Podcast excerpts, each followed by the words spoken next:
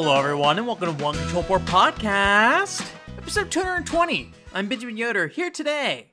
Talked about video games. We actually got kind of a, a sporadic show today, and and touching on not really so much just like hey, just what I'm playing, or and also what, what like news is happening. I actually did quite a bit that's just kind of like all over the place.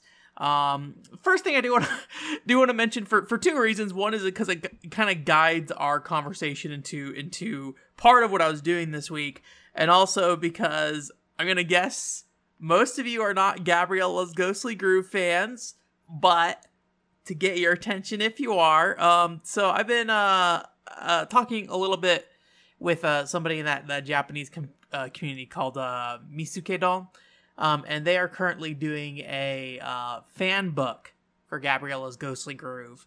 Uh, which, if you don't know what Gabriella's Ghostly Gro- Groove is, it's kind of a um, a rhythm game for the Nintendo 3DS. There's actually some other games around it as well on uh, Wii, uh, a handful of mobile games too. So it's, it's a Natsume specific property here in the U.S. I don't know who published it in Japan, to be honest with you.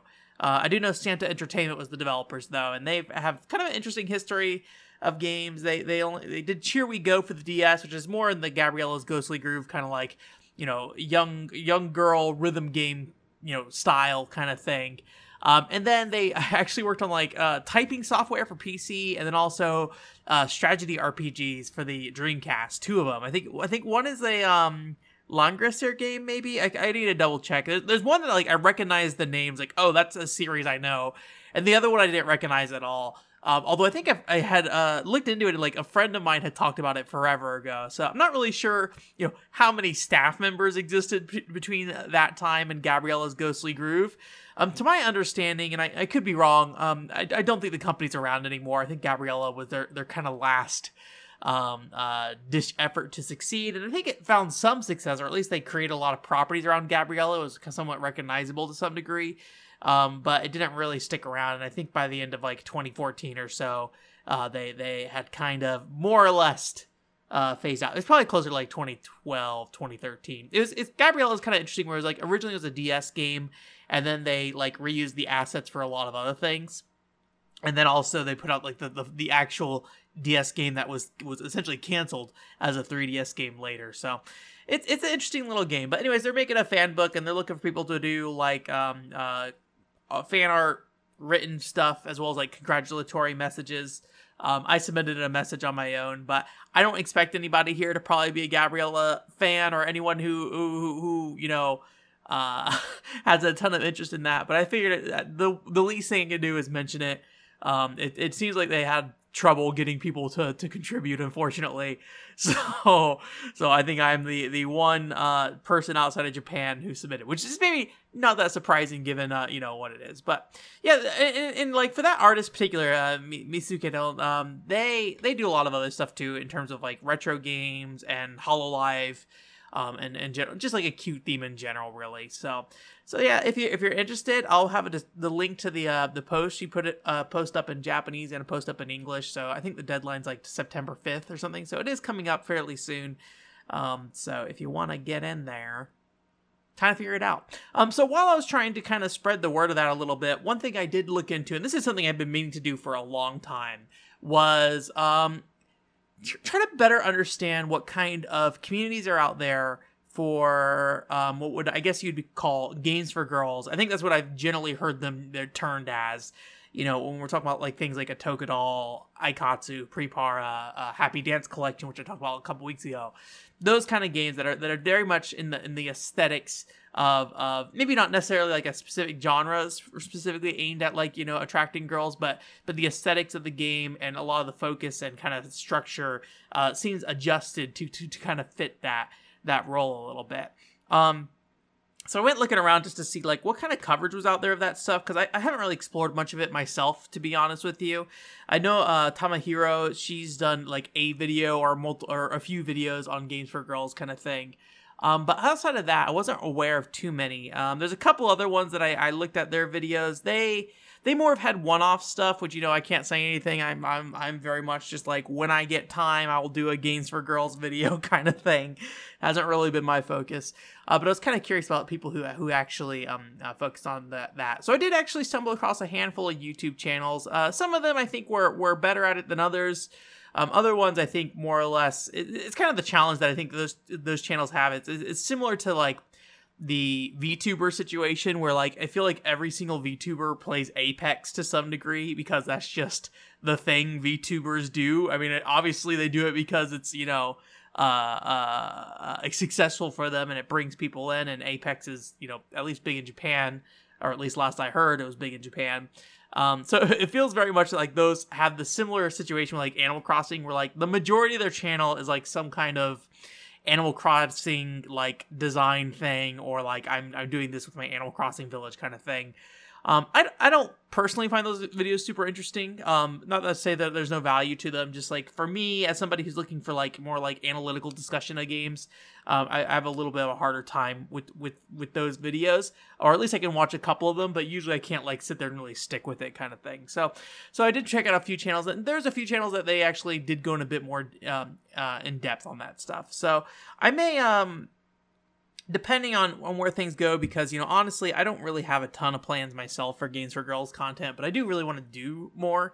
Um, i have the happy dance collection video coming out next week but i may um, try to see if it makes sense to reach out to some of them and maybe do a little bit of podcast thing. I'll talk a little bit more about what i'm doing with the multi-tap podcast here at the end because i did finally record one again um, so we'll get a bit more detail about that at the end of the show as, itself um, one thing I did do actually, in, in, in, kind of relation to this, and and if you know me and my Discord, uh, uh, I don't know if habits is the right word, but how I use Discord, um, I tend to join a lot of very niche groups, and I'll be like, yeah, let me jump in here and just see what's going on, what's going on in this space.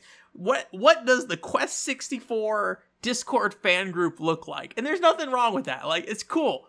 I like seeing people in there be like super passionate about Quest 64. That's awesome. I love that. I don't personally like Quest 64 that much, but I love that somebody loves Quest 64 that much. um, anyways, but like, so I joined a, a, Discord group that was for, I think it's called like Girls Games. Um, I think it's like a spinoff from like a Reddit uh, board, although I don't think I could find the Reddit board, so I, I don't know for sure. Um, but I think the general idea with the the the um, the Discord is is to have more like cute games and things like that in there.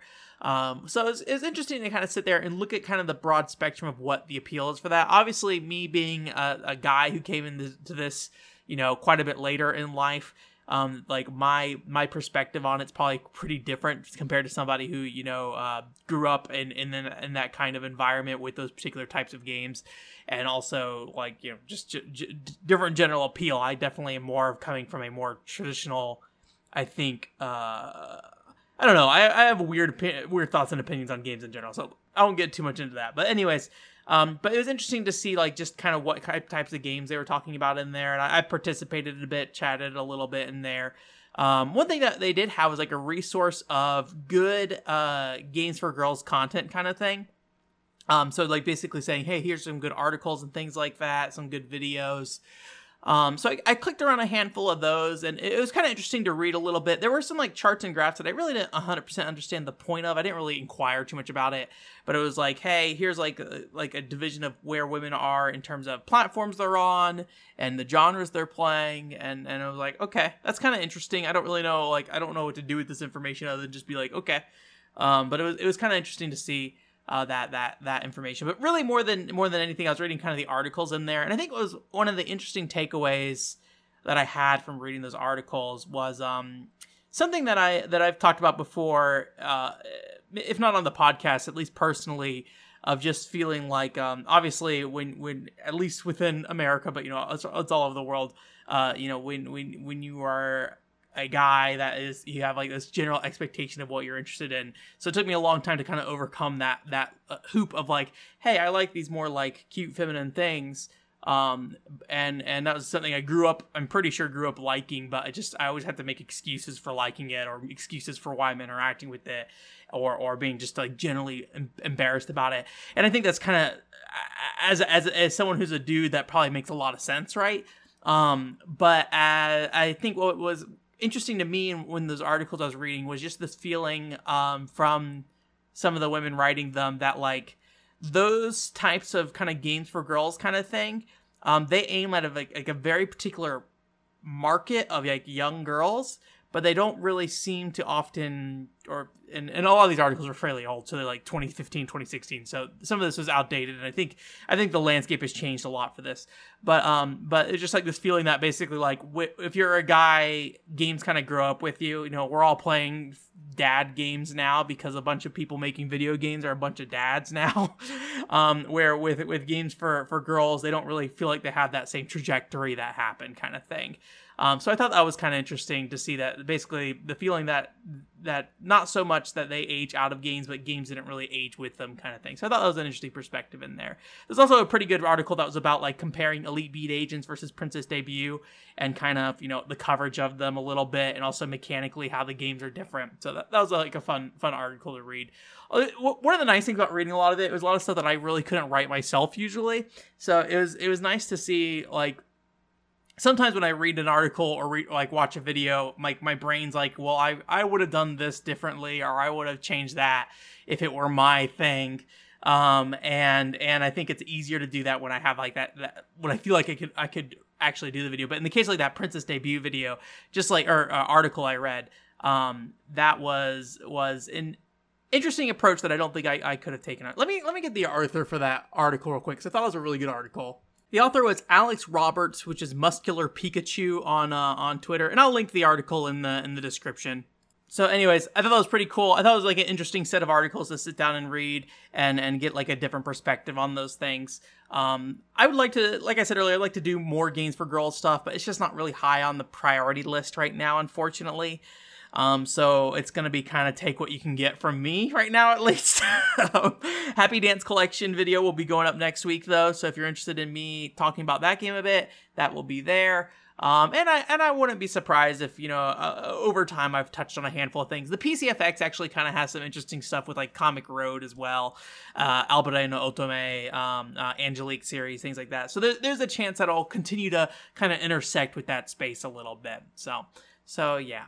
Um, oh, one other thing I want to talk about uh, being in that Discord, and and this is something I found true with a lot of Discord channels. Like when I get into retro groups or or groups that are talking about things, um, and this is like me being an old man now, and oh, by old man I mean I'm 31, but seeing seeing people be nostalgic for very interesting things, or at least in my mind, very interesting, uh, because I didn't really have the same um, perspective on it obviously. So so one of the things that somebody mentioned that group was like this this kind of nostalgic feeling and missing of of popcap games.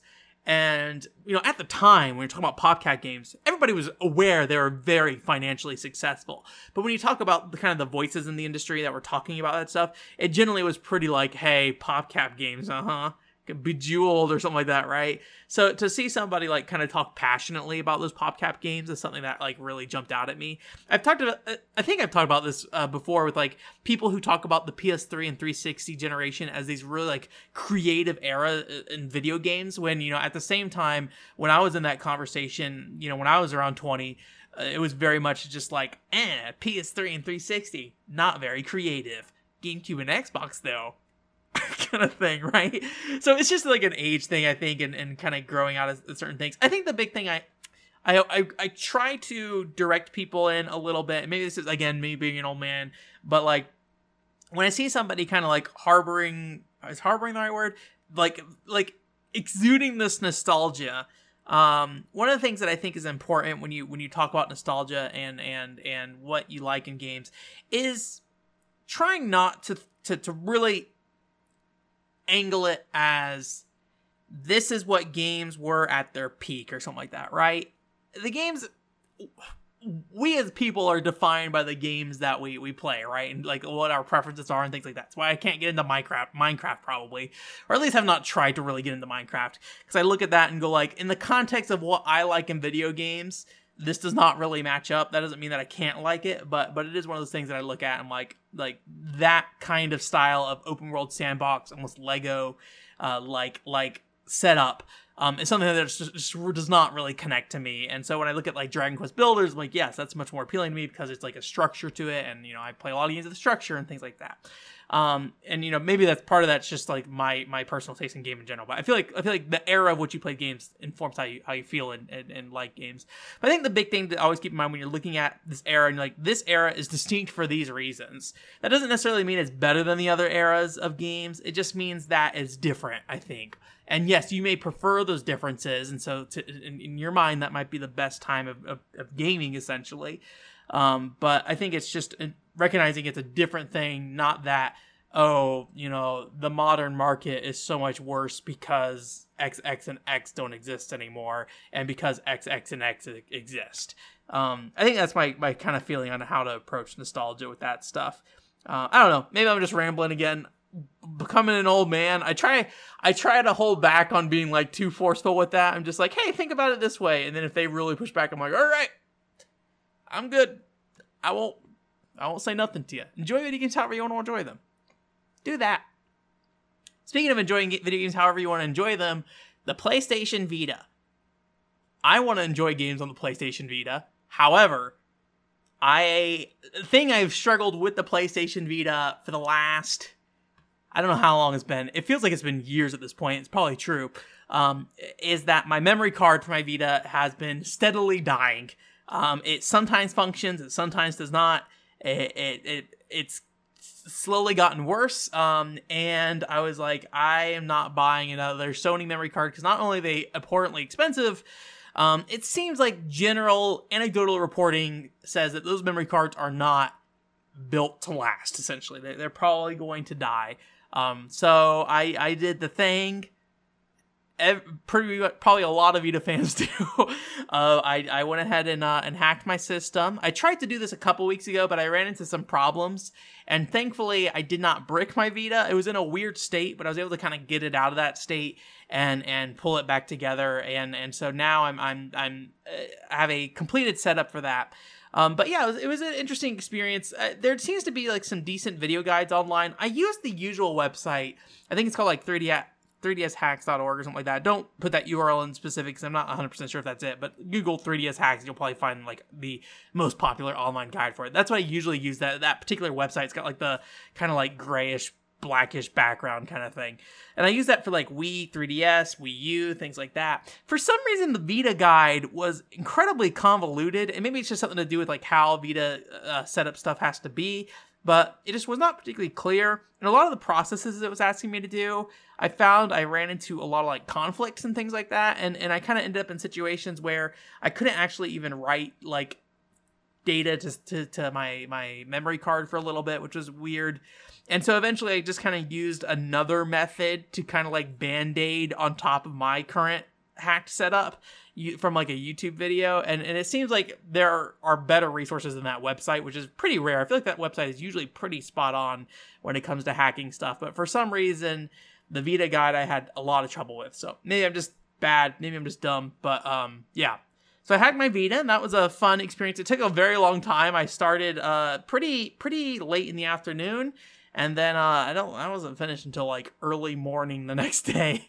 I should have went to sleep, but I kind of want to just get it to where I wanted it to be and finish it. So the things I really did with it was just you know make it so I could use the um the game card slot for a SD uh memory card or SD uh SD card, yeah. Uh and and if you don't know, with the Vita, there's like a there's like a proprietary memory format you use or proprietary memory card you use uh, that fits in that slot. And as far as I'm aware, no one's really made like alternative uh, things for that. I don't know why, if there's a reason for that, but basically, apparently, for whatever reason, um, when it comes to custom firmware hacking and things like that, and, and, and creating your own memory and using an SD card instead of a Sony's proprietary card, um, for some reason, using the actual game card slot on the Vita uh, is is what ultimately is the the best option um, or at least the only option is as far as I'm aware right now. So that, that kind of sucks in terms of like, hey, if you want to have physical copies that you want to utilize, um, obviously it's not really going to let you do that because you're using that that slot for space.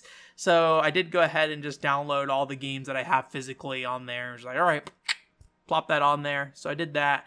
Um, same thing for PSP, but I mean that was always a problem with the Vita and the PSP. Is like if you don't, there's no UMD slot on your your Vita, so so you have to actually just uh, you know up up or down or put the uh, the disc image on there essentially. So, so I was able to get all that set up and generally pretty happy with it. Um, and, and I like the Vita, uh, the, the PSP uh, setup for the, the, the custom firmware situation because you can actually load up the, the PSP like emulator in there and like bring up the system menus and things like that, which I don't think was a thing on on the base Vita. Even when you're playing PSP games, you have to use the actual Vita interface. So it was nice to be able to use that um, that for for some things.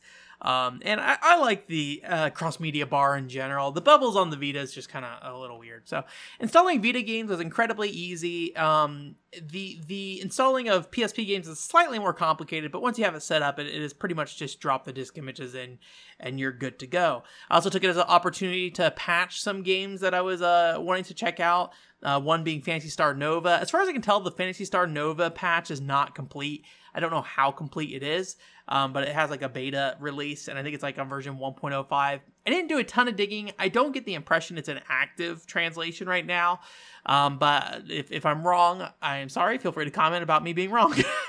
um, I did see, and I, I don't remember if I talked about this on the show before, and I don't remember if I saw this before. Phantasy Star Portable 2 Infinity uh, had its fan trans- translation completed last year. So that was exciting. I, I feel like maybe I saw it, but at the time I kind of written off because I just was like, I'm not getting to this anytime soon kind of thing. Um, so I, I went ahead and fan patched that because I do have a copy of that as well. Um, and installed that. And then also Valkyria Chronicles 3. I, per- I purchased a physical copy of Valkyria Chronicles 3, um, the standard edition. I wasn't aware that apparently there's a second release of Valkyria Chronicles 3 in Japan called the Extra Edition, which included downloadable quests and things like that. Um, so the fan translation works with that specific version, apparently. Um, so I don't actually have the specific version it works with. Uh, but from my understanding with Valkyria Chronicles 3, the um, side quests and stuff that was added as DLC wasn't even translated really. So you're still only really getting the core game with the fan translation. And the, the little bits of information I found when I was like trying to look into this was that generally the translation is not entirely complete, but it's very complete in the way of like understanding the story and being playable and things like that. But you may not have like if if like a text box might say like defeat the enemies or something, it might just not translate that because it's just what you have to do. Like that that kind of information, I guess. I'm not saying that's a specific example that exists in the game, but it seemed like that kind of info, like this info doesn't really matter, may have been left untranslated. So um, Valkyria Chronicles 3 is something I've been wanting to play for a long time. I recently got kind of the itch to do it, which is part of the reason why I think I pushed to to uh, patch my or to to uh, mod my Vita. So that was fun. Um, and yeah, so that means we can go ahead and check out some some Vita games on stream again, probably. Um, so maybe maybe once we finish up uh, the current game we're streaming, Scourge Hive, maybe we'll have a little bit of an intermission where we we have like a little Vita PSP custom firmware test stream and play around with some stuff. I could not get my Phantasy Star Portable 2 save data to work. I'm not quite sure what happened. It said it seemed to say something about like the date of the save did not match the date of the Vita itself. I did check the date of my, my Vita and it did seem like the, the, the day was fine. And I loaded up my Phantasy Star Portable 1 save data which was fine as well. So I'm not quite sure what happened with that Phantasy Star Portable 2 save data. I'm not too concerned. You can technically import it into Phantasy Star Portable 2 Infinity. There's some weird stuff you got to do to make that work um, with a US copy of PSP 2 going to a Japanese, you know, only Phantasy Star Portable 2 Infinity.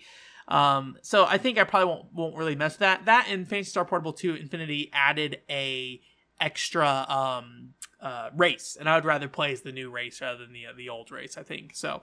So I will, I will probably not really bother trying to restore that. And obviously on my original PSP, I have Phantasy Star Portable 2 installed and everything still. So at least for now, that character is safe and fine there. And if we really want to, we can revisit it using the PSP's video out. But very happy. I'm not a big fan of using the PSP's video out. I'm really glad it's a feature on there. But you know, when you're actually using the PSP as a controller, it's it's pretty cramped and depending on the game it can be a little challenging. So being able to use a DualShock 3 or in the case of you know um, um uh, well I have a Vita TV specifically so I can use a DualShock 3 or I can use I believe a DualShock 4 as well if I really wanted to. Um that, that that's kind of a nice thing about it I don't have an original Vita with like the you know just being a portable system, but the reality is is these days I so rarely need a portable system. Nintendo stuff always covers me at this point. It's not that I particularly you know don't have an interest in in having a portable Vita, but it's just when I sit down and look at it realistically, it's like this is gonna be relevant in like once every two years of my life probably so so yeah i do need to try to figure out how to get the x-link kai stuff set up with phantasy star nova still um, so I'll have to look into that. Uh, but we'll see. That that whole X-Link Kai thing with Vita and PSP games seems like a bit of a nightmare. Thankfully, I think uh, the PSP's um, remote, I think uh, ad hoc party, I think is what it's called. So it's like where you can use your, your PS3 as a way to kind of play with others online using a local internet connection PSP game. Um, I think that is still in place. You can still utilize it. So something like Phantasy Star Portable 2 Infinity might actually work all right. Um, but Phantasy Star Nova, that that game was not supported in that uh, ad hoc party kind of uh, situation. So uh, using X-Link and Kai is the only way to really do that. And there's you're using a lot of old tech with that and having to use like an old operating system in Windows. It's it's kind of a nightmare. So yeah, but I'm I'm I'm looking at maybe rolling my laptop back to Windows 7. I just am having harder and harder time making my laptop uh, be useful these days. You know, it's basically almost 10 years old at this point, so probably fairly reasonable to expect that. Um, so so yeah, but yeah, I had I as much time as it took, it was fun to do, and I was glad I got everything set up. And it, it feels good to finally be able to really utilize my Vita again. Because with that dead memory card, it was like unless I'm really willing to buy either a very tiny card or like spend a ton of money, and I, I haven't looked at prices in the last couple of years either, either to be honest with you. Um, but generally, I hear prices are going up on that stuff, and and things I have not seen any evidence to suggest otherwise at this point. So, so yeah. Uh, in terms of games I played this week, I, I played a bit more Active Life uh, Explorer. So I think I'm almost done with that game. I'm World 6 right now. So I believe there's maybe eight worlds in that game. Um, still kind of the same thing. You know, there's a lot of repeating mini, mini games, but they are generally fun, and I think they generally have a good amount of variety to them, despite a lot of the control methods being very similar.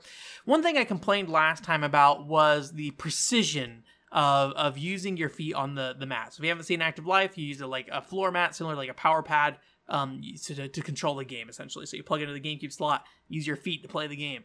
Um, and but in the same way of like, hey, it's it's basically a power pad.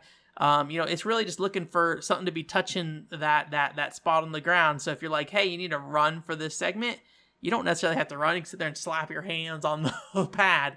Um, so I started using that for certain things that I just found I was not really getting enough information on exactly how certain mechanics worked to to properly play the mini games at times. Um, the biggest one is like the the mummy tomb escape or something like that. There's this gate that you need to kind of unlock, and as many times I've read the instructions, as many videos I've looked at online, I still cannot figure out how it works. I don't know what I'm doing wrong. Um, but thankfully, that mission has it where even if you fail that, the, like the final gate, it will drop you down and you have to do just like really fast run. And so I started like I tried running it, but it was just way too fast. So eventually, I just started doing this the hand slapping. So so I started doing that in cases where that kind of thing happened, or or in the case of like there's a game where you like have to move your box around and like catch gems. Just using your feet is just not for me at least it's very challenging to to properly line yourself up where the where the gems are going are being caught and so I started using my hands to just kind of move it because it's just a little easier to do that. So it is cheating a bit, um, but at the same time, I, I kind of look at the game realistically, what I want to do with it, and you know, I, I do try, try all the games using my feet, um, and I, I, fully believe they're all very playable, probably using your feet. Um, but I think that lack of precision um, is is really kind of the big driving force of me using my hands instead in, in, certain situations. But if I can do it with my feet, I will do it with my feet. Um, so so been doing that. That's been fun. I but yeah, I think I'm almost finished up with that one, and then we might play some more active life games, uh, or I might play some more active life games. It is a pretty decent workout, probably more so than Happy Dance Collection. I, I at least start sweating a bit, so that's that's probably something at the very least. um, I also played Chojin Heiki Zeroigar a bit. This is actually, um, you're going to actually see this. I pre recorded a stream for this week because I will not be available to stream um, basically anytime this week, probably. Maybe potentially I would have been able to on Friday, but even then, I don't know what Friday looks like right now for me. Um, if you don't know, I'm basically going to go visit my family this week, uh, or rather, our family's going to go on a little like, I guess, bubble vacation kind of thing. Um, I technically will still be working during it, but but uh, I won't be recording anything for the for the website or the or the, the YouTube channel. So um, so I, I pre-recorded that. And Chojin Heiki Zero one thing I mentioned in there is that like I have not played many shoot 'em ups. Like like that's something that I, I still don't really think about very often, but it's probably kind of something I should address. Is just like the only shoot 'em up I've ever played is Soldier Blade. Um, and I think I think the problem with shoot 'em is the same thing I have with a lot of like visual novel style games or otome games, where I look at a lot of them and they all kind of blend together for me. Um, and that's not to say they aren't different. But when I look as an outsider looking in, they kind of all blend together in a way that it makes it really hard for me to kind of pick and choose what I want to play out of there because I have a hard time finding something that that interests me. So I have to go like a lot of the more surface level stuff, like like Dear My Son, which I don't even know if that's fully like an otome or not, but it looks like somewhat of a life simulator mixed with an otome game kind of thing. That has the novelty if you're playing a mom in that game. Like that is that's a game that caught my attention there. So so so when it comes to shooters it's pretty rare anything catches my attention. I will say nothing specifically about Chojin Heiki Zeroigar caught my attention. This is a PCFX shooter, by the way. Um, so other than the fact that it's on the PCFX. So it's basically a game where, where you level up and you actually like gain weapons throughout, which is not something I've personally experienced, but again, have not played that many of these games. um, but it is like a fun, uh, fun top-down shooter, and I think it was is overall enjoyable, and it's also very easy to get through. Um, Soldier Blade was a game I killed myself trying to beat um, where where this game I, I more or less was able to just kind of you know level up my way past things. So it's it's very kind of like this Dragon Quest kind of idea in a in a in a top down shooter of just like hey if you keep playing enough, eventually you're gonna get through because you're gonna be powerful enough. And there's like special skills you can upgrade that that um, some of them get incredibly broken. I think the uh, I think it's called like the heat heat bullet or something like that that I used that that destroyed everything once it got to a high enough level. It was really really good, and I pretty much relied on that. Um, what I didn't realize in that game, and I don't know how true this is for other shooters, is it seems like there's this um a lot of modes, um, and I didn't check all of them out, but there's one that's like a a mode that's like a trial mode. That's one I did not actually like play as far as I'm aware. There's also like a battle zone mode where you can choose different flight or fighters in that game and then like you can choose i think the area you go to i think yeah you choose the zone you can go into or it might be actually i'm not remember this 100% right i, I haven't really played it but it's like it's basically you can kind of reapproach a level it's the same level in terms of like the ba- background visual and things like that but the actual things you're fighting and the mech you're using are different. And there's also like another mode where it's like it replaces the story mode with like this very cute version of it kind of where you play as the girl instead of the guy or something and and like so it's like these really cute little interstitial things rather than like the fully animated cutscenes it's more of just like cute little drawings and things like that so that was that was a fun little thing i didn't really expect that much out of the game and that much like uh, uh, uh um I guess kind of reconfiguring of the options there. I was, I was thinking it was gonna be a game I was gonna play once and be done with, but very clearly I need to spend more time with it to just kind of understand what's going on there better. Um, I like that it's like that. I don't again I don't know if other top down shooters really like that. I don't have any experience with them really, so I don't know if there's like a ton of diversity in those games in terms of the different modes and things like that. I feel like most top down shooters I look at and it's just like here's the score attack mode, and that's kind of it. um, but again barely ever play them. Mostly, mostly, mostly, mostly, mostly, mostly in arcades. I can get words right. Um, is where I end up playing them. So maybe home console versions are different, things like that. Zeroigar, as far as I'm aware, is a home console exclusive game and a PCFX exclusive game. So if you want to play a PCFX game, that's one you should probably play if you like top-down shooters. I can't speak to its quality, but it's a shooter. it's playable. Um, so so yeah. And that's pretty much all I ended up playing this week for the most part. We did play God Eater actually. We did we did play a little bit of that. Nothing really new there. God Eater 3, man. I know I just every time God Eater 3 comes up, I'm just like, oh man, I wish this game was just more interesting. Just so little is happening.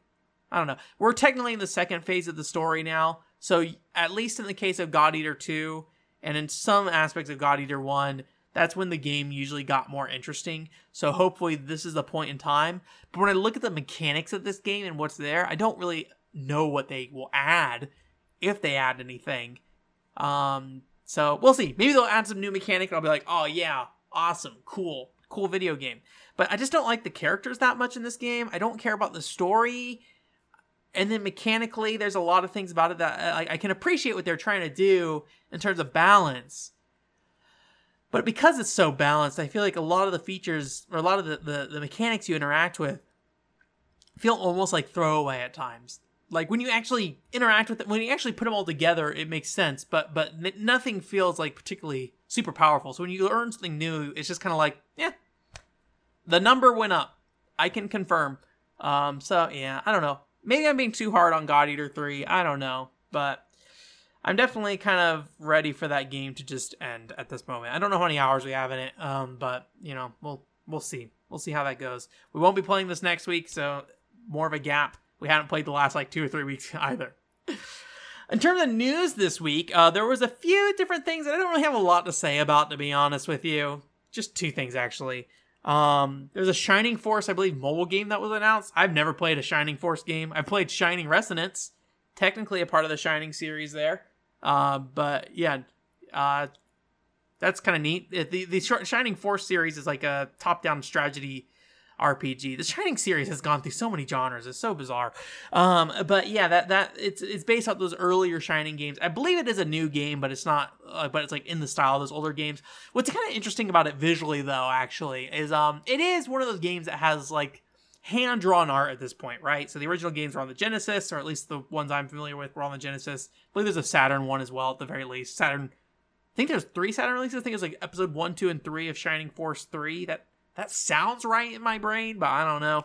I don't know for sure. Shining fans, I don't know your series very well. I know that Media Vision works on it sometimes. um, uh, but yeah, so it's it's kind of like a isometric strategy RPG, and like it has this hand drawn art that looks very similar to like what Streets of Rage Four kind of looks like, as well as Windjammers Two and things like that.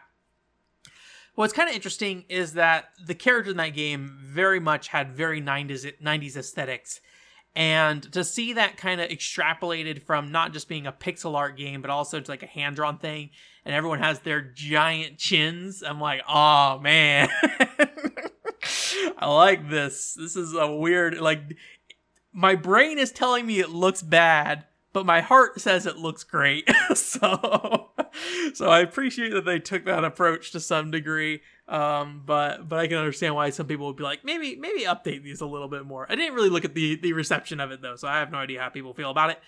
I, I don't know any Shining fans to be honest with you, so I, I don't know how they feel about it either. I don't know that many like big Sega fans in my life. I'm they're out there. They exist. I can tell you that. I just know Sonic fans. That's the big thing. But like like people are like, oh yeah, Shinobi. I don't know many people like that. Um, the other thing that came out was uh speaking of 90s video games, Valis Collection, or rather it's not out, but it's available for pre-order. You can buy the Valis Collection now. I believe it was on Amazon.com. Some somewhat affordable, although I think the shipping cost is actually somewhat high.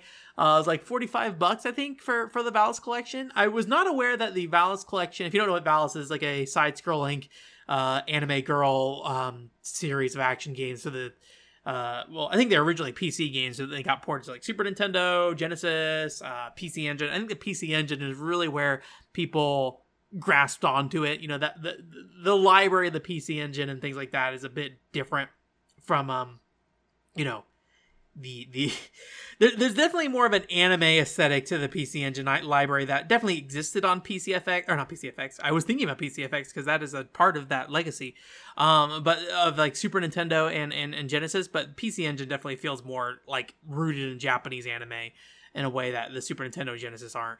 Um, so I think that's maybe why it stood out a bit more there. I think the, some of the games didn't come out on certain platforms as well, and some of them got localized on certain platforms, other ones didn't. Um, but yeah, this is a Switch re-release of those those first three games. I don't know what version of the games they are actually, because there are a lot of versions of them. Um, I assume just like maybe the Genesis or TurboGrafx versions. Uh, but but it looks neat. I think the one thing I was not aware of is that uh, Valis Four was not available or not on that collection, which seems kind of weird. Um, just because there's only, as far as I'm aware, there's only like a handful of Valis games. I feel like there's an SD Valis game that sounds right. Um, there's Valis 4. And then the one I do not expect to be on there at all is Valis X because that's like an erotic gay PC like visual novel kind of game thing. Um, which actually I looked into this a little bit because um, we were talking about I was talking about with a, a friend because they're like I think there's like five games and it's I don't know if they released separately, but there are five episodes, and so the first like episode one through episode four were like erotic retellings of those first four games, which I thought it was kind of interesting that they decided to go back and kind of reference that material. And it makes me wonder a little bit about, you know, uh, when you say a game is erotic and 18 plus, that doesn't necessarily mean it's like all just like oh ho ho kind of stuff, right? There can be value to it uh, outside of that. Um, and sometimes the erotic elements can be a value in itself in terms of storytelling and things like that. Uh, I don't know the case for Valis. There are definitely those kind of games that are literally just like, hey, hey, hey, how can we show you things as fast as possible, kind of thing.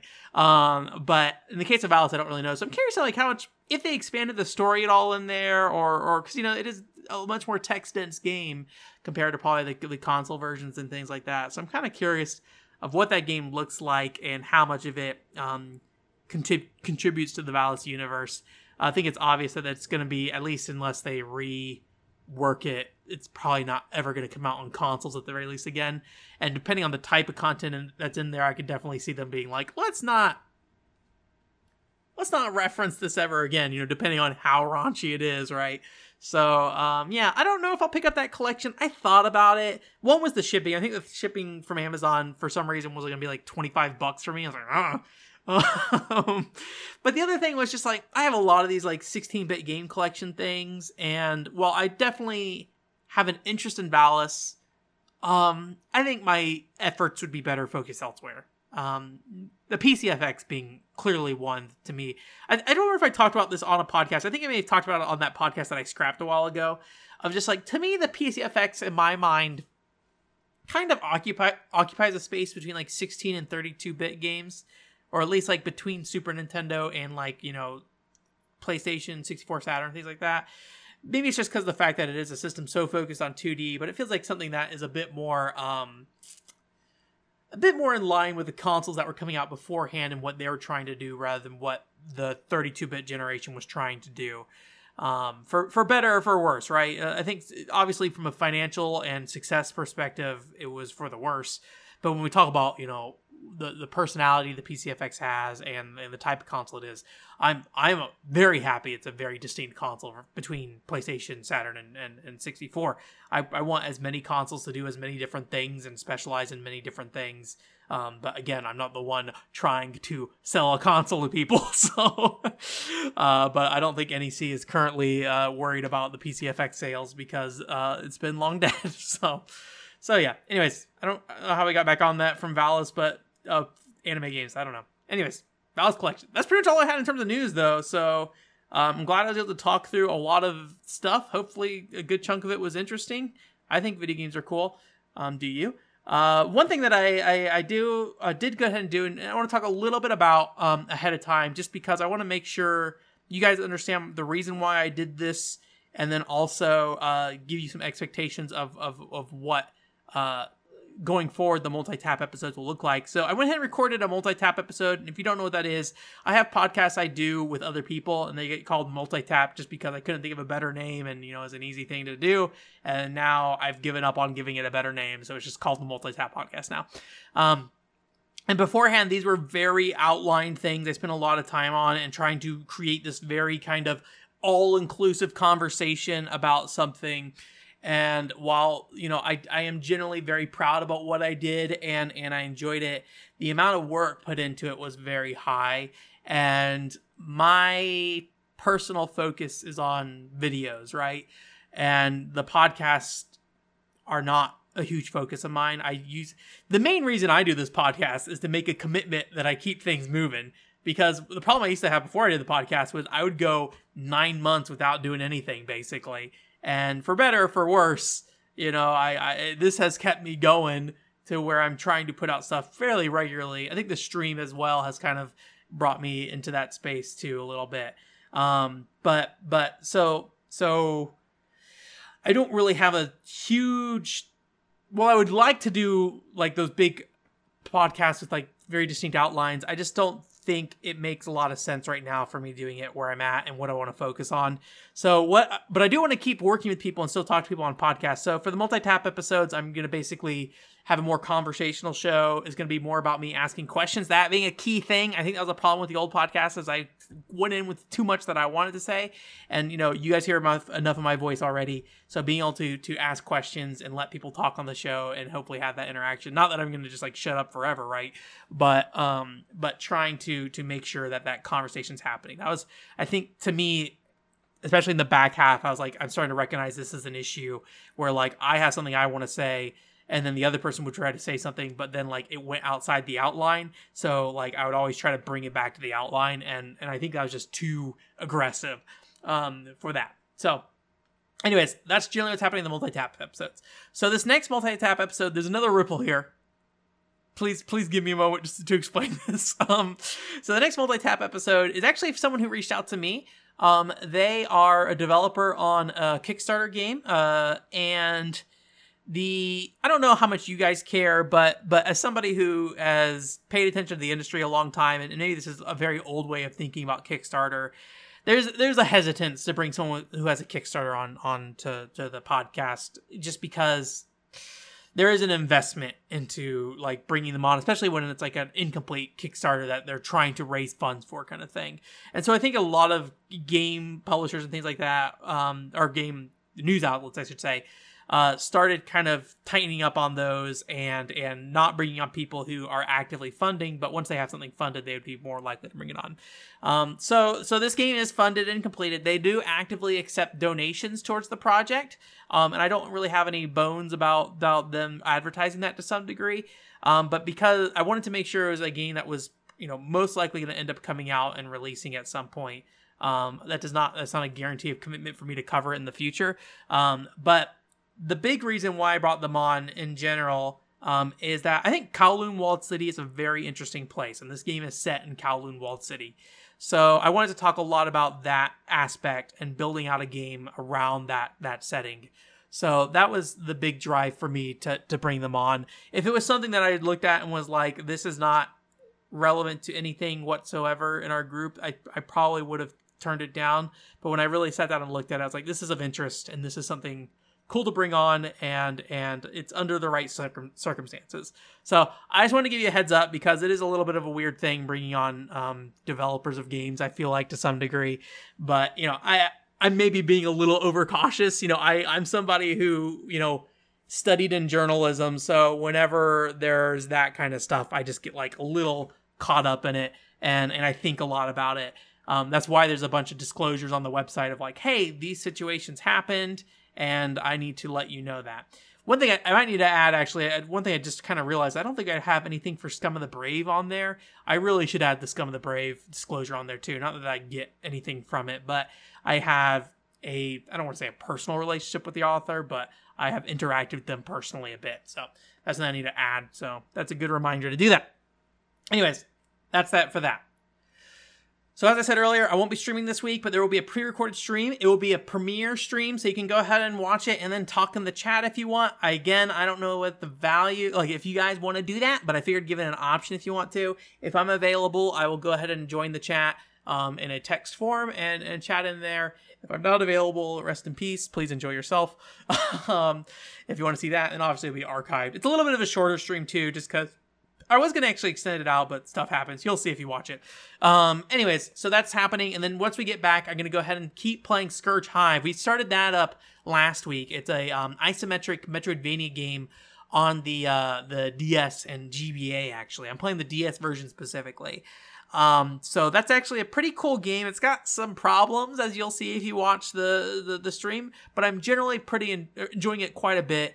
Um, I think it is an, an, interesting game at the very least, and there's like this pretty cool elemental bullet system that um, kind of like buffs and and not really debuffs enemies, but like will deal more damage to certain enemies. But when they like mix and match enemies, you know, if you're using like an ice attack, you know, it will instantly kill some enemies, but then it'll like buff up the other enemies. So like some cool stuff like that you have to keep in mind.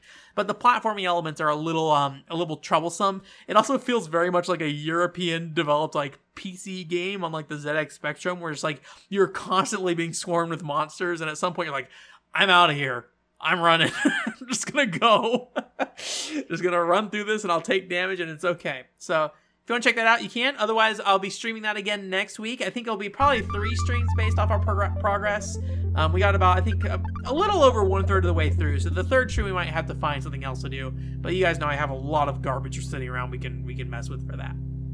And um, and yeah, uh, and then Happy Dance Collection video comes out next week. So please, or this week rather. So please check that out. So this week Gar stream. This week Happy Dance Collection video. Next week Scurge Hive again. I get the next week slash this week mixed up all the time because I technically record this on the weekend. So like my brain's like next week, but it's not next week. Anyways, thank you guys so much for coming. Thanks for listening. OneControlBoard.com is the website, and I hope you have a great week. Bye.